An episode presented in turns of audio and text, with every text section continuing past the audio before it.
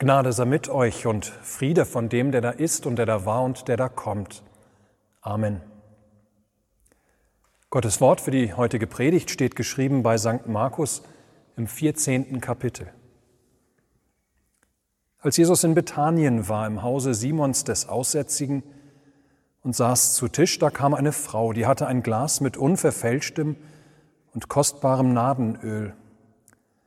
Und sie zerbrach das Glas und goss es auf Jesus Haupt. Da wurden einige unwillig und sprachen untereinander, was soll diese Vergeudung des Salböls? Man hätte dieses Öl für mehr als 300 Silbergroschen verkaufen können und das Geld den Armen geben. Und sie fuhren sie an. Jesus aber sprach, lasst sie in Frieden. Was betrübt ihr sie? Sie hat ein gutes Werk an mir getan. Denn ihr habt alle Zeit Arme bei euch, und wenn ihr wollt, könnt ihr ihnen Gutes tun. Mich aber habt ihr nicht alle Zeit. Sie hat getan, was sie konnte. Sie hat meinen Leib im Voraus gesalbt für mein Begräbnis. Wahrlich, ich sage euch, wo das Evangelium gepredigt wird in aller Welt, da wird man auch das sagen zu ihrem Gedächtnis, was sie jetzt getan hat. Liebe Gemeinde, es ist Palmsonntag, der Beginn der Karwoche. Aber es fühlt sich irgendwie überhaupt nicht danach an. Ja, es ist schon eine ganz außergewöhnliche Karwoche, in die wir dieses Jahr gehen, nachdem schon die Passionszeit durch die Entwicklungen mit dem Coronavirus auch keine ganz gewöhnliche war. Wer hätte das gedacht? Keine öffentlichen Gottesdienste in dieser Zeit, keine Abendmahlsfeier am Gründonnerstag, keine gemeinsame Beichte am Karfreitag, keine Feier der Osternacht, keine fröhlichen Festgottesdienste zu Ostern mit Bläsern und mit Sängern und dem fröhlichen Einstimmen in diese wunderbare Nachricht, dass der, der tot war, wieder lebt. Vielleicht ist es da aber ganz passend, dass wir heute als Predigtext eine Geschichte haben, die auch nicht so richtig in die Ereignisse der Karwoche zu passen scheint. Ja, die Geschichte, die wir eben gehört haben, von Markus überliefert, erscheint eher unbedeutend angesichts der Entwicklungen in dieser Woche. Angesichts des Einzugs Jesu in Jerusalem, davon hörten wir im Evangelium. Und angesichts der Feier des Passamales mit seinen Jüngern und der Einsetzung des heiligen Abendmahls, Jesu Verhaftung, seine Misshandlung und die Verhöre, das Todesurteil über ihn, seine Kreuzigung, seine Auferstehung. Ja, all dieses in nur acht Tagen. Und dagegen wirkt unsere Geschichte eher unbedeutend. Handelt sie auch nicht von Pilatus, nicht in erster Linie auch von Petrus und Jesus und Judas, die Hauptakteure der Passionsgeschichte, sondern von einer Frau. Doch diese Geschichte ist gar nicht so unbedeutend, wie es auf den ersten Blick vielleicht erscheint. Vielmehr passt sie sehr wohl zu den anderen Ereignissen dieser Woche, auch zu dem zentralen Ereignis der Kreuzigung Jesu. Es geht um einen Liebesbeweis, um einen ganz außerordentlichen Liebesbeweis.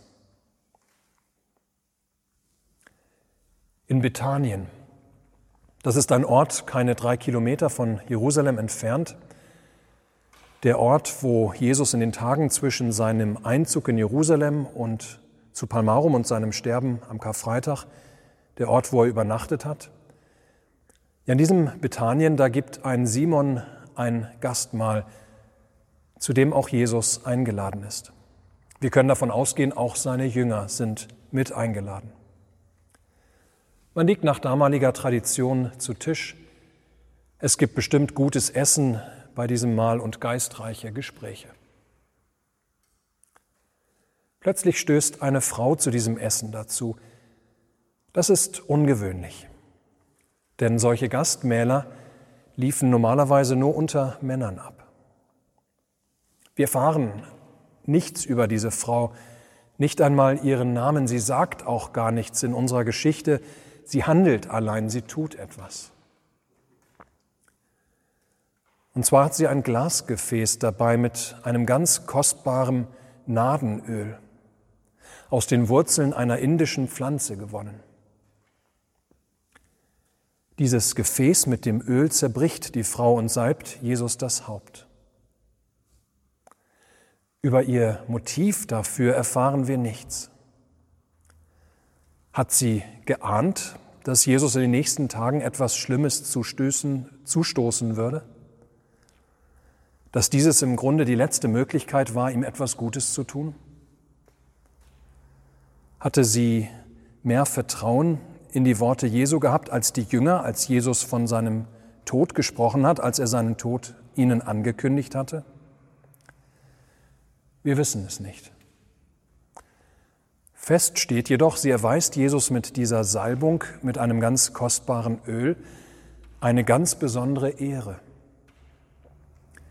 Es ist offensichtlich ihre Art, ihre Liebe zu Jesus zum Ausdruck zu bringen, ihre Liebessprache, wenn wir so wollen. Dabei ist es ein überaus wertvoller Liebesbeweis. Man könnte auch sagen, es ist ein verschwenderischer Liebesbeweis. Und genauso sehen es einige der Teilnehmer des Mahles. Sie regen sich über die vermeintliche Verschwendung dieser Frau auf und sie zeigen ihren Unmut. Was soll diese Vergeudung des Salböls, sprechen sie. Man hätte dieses Öl für mehr als 300 Silbergroschen verkaufen können und das Geld den Armen geben. Ihr lieben 300 Silbergroschen, der Wert des Öls, das ist nicht wenig Geld. Das war damals in etwa ein ganzes Jahresgehalt für einen Tagelöhner. In heutiger Währung wohl ein paar tausend Euro. Ja, so viel Geld verschwenderisch auszugeben für ein wohlriechendes Öl, das über das Haupt eines Menschen gegossen wird, das war für den anderen, für die anderen zu viel. Vielleicht auch, weil dieses oder weil sich dieses zuträgt, ausgerechnet in Bethanien. Das heißt übersetzt Haus der Armut, Haus des Elends. Es ist wohl ein eher ärmliches Dorf außerhalb von Jerusalem, in dem Jesus gerade zu Gast ist. Ja, für die Gäste im Hause des Simon ist das, was die Frau da getan hat, eine absolute Verschwendung. Was hätte man nicht viel lieber mit dem Geld alles machen können? Man hätte es doch zum Beispiel den Armen geben können. Und so viel mehr Menschen etwas Gutes tun können. Nein, was für eine Verschwendung. Und so tuscheln die Jünger übrigens nicht nur untereinander, so fahren sie die Frau offen auch an. Denn sie sind sich sicher, Jesus wird ihnen Recht geben. Er hatte doch immer ein Herz für die Armen gehabt. Er hatte doch immer betont, dass Christen anderen, die weniger haben, Gutes tun sollen. Ja, Jesus wird ihnen ganz bestimmt zustimmen, dass das, was diese Frau da gerade getan hat, ja, dass dieses höchst verschwenderisch gewesen war. Und ihr Lieben, normalerweise hätten sie damit wahrscheinlich auch recht gehabt. Unter anderen Umständen hätte Jesus ihnen vielleicht recht gegeben. Außer eben, dass dieses keine normalen Umstände waren. Es ist die heilige Woche.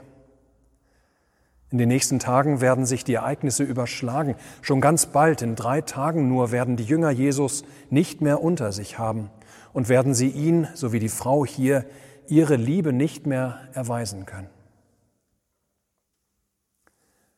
Und so sagt Jesus, lasst die Frau. Was bekümmert ihr sie? Sie hat ein gutes Werk an mir getan. Er sagt weiter, ihr redet von den Armen, wenn ihr wollt, und hier schwingt eine gehörige Portion Ironie mit in seinen Worten, wenn ihr wollt, könnt ihr den Armen immer noch Gutes tun. Arme werdet ihr immer unter euch haben. Nächste Woche beispielsweise könnt ihr den Armen helfen und die Woche drauf und die Woche darauf und die Woche darauf. Ja, bis zum jüngsten Tage könnt und sollt ihr den Armen Gutes tun. Mich aber habt ihr nicht alle Zeit. Ja, dieser Moment, den die Frau erkannt und genutzt hat, mir ihre Liebe zu erweisen, der kommt nicht wieder. Ihr Lieben, was die Jünger da machen, als sie die Tat der Frau beobachten, das tun wir Menschen überhaupt im Allgemeinen sehr gerne, oft auch ganz unbewusst. Wir rechnen auf. Wir berechnen unser Tun. Wir überlegen, ob die Kosten und der Nutzen, ob die zusammenpassen. Wir erleben, wie eine Frau kostbares Öl Jesus auf das Haupt gießt und fragen unwillkürlich, war das es wirklich wert? Hätte man das Öl oder das Geld, das das Öl wert war, nicht viel besser für andere und anderes gebrauchen können? Hätten wir nicht viel mehr Nutzen aus den Kosten schlagen können? Diese Tage werden ja auch viele Berechnungen angestellt. Was kostet die Kontaktsperre? Was kostet das weitestgehende Herunterfahren des sozialen Lebens in Deutschland? Die Schließung von Cafés und Restaurants und Geschäften, das Einstellen des internationalen Flugverkehrs, das Inkaufnehmen der existenziellen Bedrohung für tausende Betriebe, der Erwerbsverlust vieler Einzelner, ja, was kostet das alles der Wirtschaft? Und was haben wir davon? Und lohnt sich der Aufwand überhaupt, den wir wegen der Corona-Bedrohung betreiben? Ja, was gewinnen wir denn? Es mehren sich ja tatsächlich die Stimmen, die sagen, wir sollten bereit sein, mehr Todesopfer in Kauf zu nehmen, sprich die Infektionsrate sich erhöhen zu lassen, damit wir nur unbedingt die Wirtschaft wieder angekurbelt bekommen. Zurzeit priorisieren wir das Leben vor allem der gefährdeten Personen über das Wohl der Volkswirtschaft, heißt es. Aber ist das richtig? Wo hat die Solidarität, die Liebe zum Mitmenschen ihre Grenzen? Natürlich, ihr Lieben, es gibt da keine einfachen Antworten. Unsere Ressourcen sind begrenzt, wir können nicht allen helfen. Wir kommen deshalb um die Kosten-Nutzen-Analysen nicht herum. Da kann Deutschland zurzeit noch Corona-Kranke aus dem Ausland in seine Hospitäler aufnehmen. Wunderbar. Wunderbar, wenn da nicht allzu sehr gerechnet werden muss. Wenn nicht nur auf das eigene Wohl geguckt wird und ein Land dem nächsten hilft. Aber denkbar ist, dass irgendwann Kranke aus den Nachbarländern abgewiesen werden müssen nach dem Motto, wir können uns das nicht mehr leisten, wir haben selbst genug Kranke und die eigenen Bürger haben erstmal Priorität. Uns wird mit unserem Predigtext heute eine Frau vor Augen gestellt, die keinen, die keinen monetären Wert an ihre Liebe festmacht. Sie liebt verschwenderisch. Sie macht keine Kosten-Nutzen-Analyse. Sie berechnet nicht, sondern tut um ihre Liebe willen Jesus etwas Gutes. Wir sind vielleicht erinnert an die Geschichte, die Jesus erzählt hat vom sogenannten barmherzigen Samariter. Wie war das noch, als der Samariter den Mann, der unter die Räuber gefallen war, in eine Herberge bringt, ihn dort pflegt und als er selber wieder weiter muss, dem Wirt Geld für die Pflege in die Hand drückt und ihm verspricht, falls er für die Pflege noch mehr ausgeben wird, er, also der Samariter, es ihm gerne bezahlen will, wenn er wiederkommt. Der Priester und der Levit hingegen ziehen beide vorbei an dem geschundenen Mann und helfen nicht, weil nach ihrer Rechnung sich ihre Hilfe nicht lohnt. Aber der Samariter rechnet nicht auf, macht keine Kosten-Nutzen-Analyse, sondern um seines Nächsten willen, der seine Hilfe braucht, lässt er sich diese Hilfe einiges kosten. Uns gelingt dies natürlich längst nicht immer. den Mitmenschen, den Gott uns heute vor die Füße legt, zu lieben, ohne aufzurechnen, ohne eine Kosten-Nutzen-Analyse anzustellen, verschwenderisch zu lieben, um unseres Mitmenschen willen. Nein, uns gelingt dies leider längst nicht immer, auch weil wir begrenzte Wesen sind mit nur begrenzten Möglichkeiten. Aber eben was dem barmherzigen Samariter gelingt, das gelingt der Frau in unserer Erzählung auch. Im Hause Simons des Aussätzigen. Sie liebt verschwenderisch, so richtig. Ihre Liebe Jesus gegenüber bringt sie ohne Berechnung zum Ausdruck.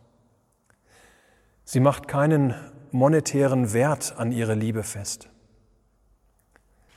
weshalb ihre Tat bis heute erzählt wird, überall auf der ganzen Welt, wo das Evangelium verkündigt wird. Was hat ihre Tat mit dem Evangelium zu tun? Mit ihrer Salbung Jesu, mit dem teuren Öl, mit ihrer verschwenderischen Liebe. Ja, damit liefert sie uns ein wunderbares Abbild der Liebe Gottes liefert sie uns ein wunderbares Abbild der Liebe Gottes, gibt sie uns ein Bild für Gottes Liebe zu uns in Jesus Christus. Ein Bild für die frohe Botschaft, für das Evangelium. Stellen wir uns vor, Gott hätte nach dem Sündenfall eine Kosten-Nutzen-Analyse angestellt. Stellen wir uns vor, er hätte sich gefragt, was würde es wohl kosten, die Menschen aus der selbstverschuldeten Gewalt unter Sünde, Tod und Teufel wieder zu befreien? Was müsste dafür geschehen? Und würde sich das überhaupt lohnen? Ja, was hätte ich davon? Was würde ich dadurch gewinnen? Wäre es nicht sinnvoller, die Menschen einfach aufzugeben, sich selbst zu überlassen, auch wenn das der ewige Tod für sie bedeutet. Ja, wäre nicht schon jede Maßnahme eine Verschwendung? Doch nein, ihr Lieben, Gott rechnet nicht auf. Er ist bereit für die Schuld der Menschen mit dem Liebsten und Teuersten, was er hat, dem Leben seines Sohnes zu zahlen, verschwenderisch zu lieben, bis ins Letzte. Ja, Gott sei Dank rechnet er nicht auf. Er richtet sich, Gott sei Dank, nicht danach, ob wir seine Liebe verdient haben, ob wir es wert sind, gerettet zu werden. Wir haben seine Liebe nicht verdient, wir sind es nicht wert, dass er uns rettet, aber er will dennoch unser Leben. Er will, dass wir das Leben wieder haben, koste es, was es wolle. Und so geht Jesus diese Tage die letzte Etappe seiner Passion. Es ist zugleich für ihn die schwerste Etappe. Er lässt sich alles Leiden und alle menschliche Schuld aufladen. Er begibt sich in die äußerste Gottverlassenheit. Wie wahrhaft schrecklich für den Gottessohn erleben zu müssen, wie Gott ihn in den dunkelsten Stunden am Kreuz verlassen hat. Er stirbt den Tod aber Milliarden Menschen. Doch diesen Preis, den er zahlt, der zahlt sich aus für uns.